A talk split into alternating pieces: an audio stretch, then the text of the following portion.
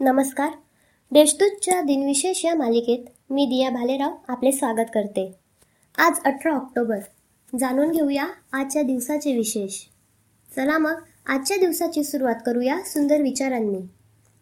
स्वतःसाठी सुंदर घर करणे हे प्रत्येकाचे एक स्वप्न असते. पण एखाद्याच्या मनात घर करणे यापेक्षा सुंदर काहीच नसते.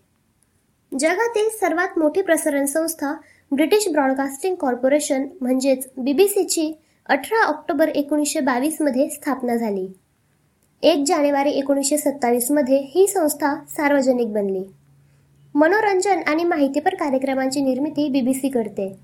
जगभरात रेडिओ दूरचित्रवाणी आणि इंटरनेटच्या माध्यमातून कार्यक्रमांचे प्रसारण केले जाते. या संस्थेत पस्तीस हजारांपेक्षा जास्त कर्मचारी कार्यरत आहेत. दोन हजार दोनमध्ये कसोटी व एकदिवसीय क्रिकेट सामन्यात वीस हजार धावा करणारा सचिन तेंडुलकर पहिला क्रिकेटपटू ठरला. आठ वर्षे देशाबाहेर घालवल्यानंतर अठरा ऑक्टोबर दोन हजार सातमध्ये बेनझीर भुट्टो पाकिस्तानात परतल्या. त्या रात्री त्यांच्यावर दोन आत्मघातकी हल्ले झाले. या हल्ल्यात वीस पोलीस अधिकाऱ्यांसह एकशे चाळीस व्यक्ती ठार झाले परंतु बेनझीर वाचल्या होत्या. त्यानंतर काही महिन्यांनी सत्तावीस डिसेंबर दोन हजार सातमध्ये एका निवडणूक सभेनंतर त्यांची हत्या झाली. आता पाहू कोणत्या चर्चित चेहऱ्यांचा आज जन्म झाला. मराठी हिंदी तसेच ब्रिटिश अमेरिकन पाकिस्तानी चित्रपटांमध्ये काम केलेले ओम प्रकाश पुरे यांचा जन्म एकोणीसशे पन्नासमध्ये झाला.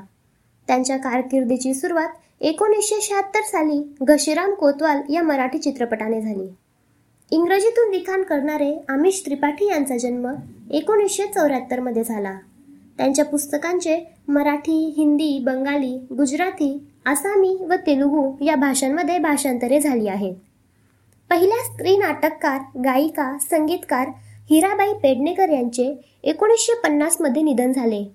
वयाच्या विशीत एकोणीसशे पाच साली जयद्रथ विडंबन हे पहिले नाटक त्यांनी लिहिले. हे नाटक रंगभूमीवर आले नसले तरी अनेकांनी ते वाचून हिराबाईंची प्रशंसा केली. ग्रामीण कथाकार शंकर पाटील यांचे एकोणीसशे अठ्ठ्याण्णवमध्ये निधन झाले.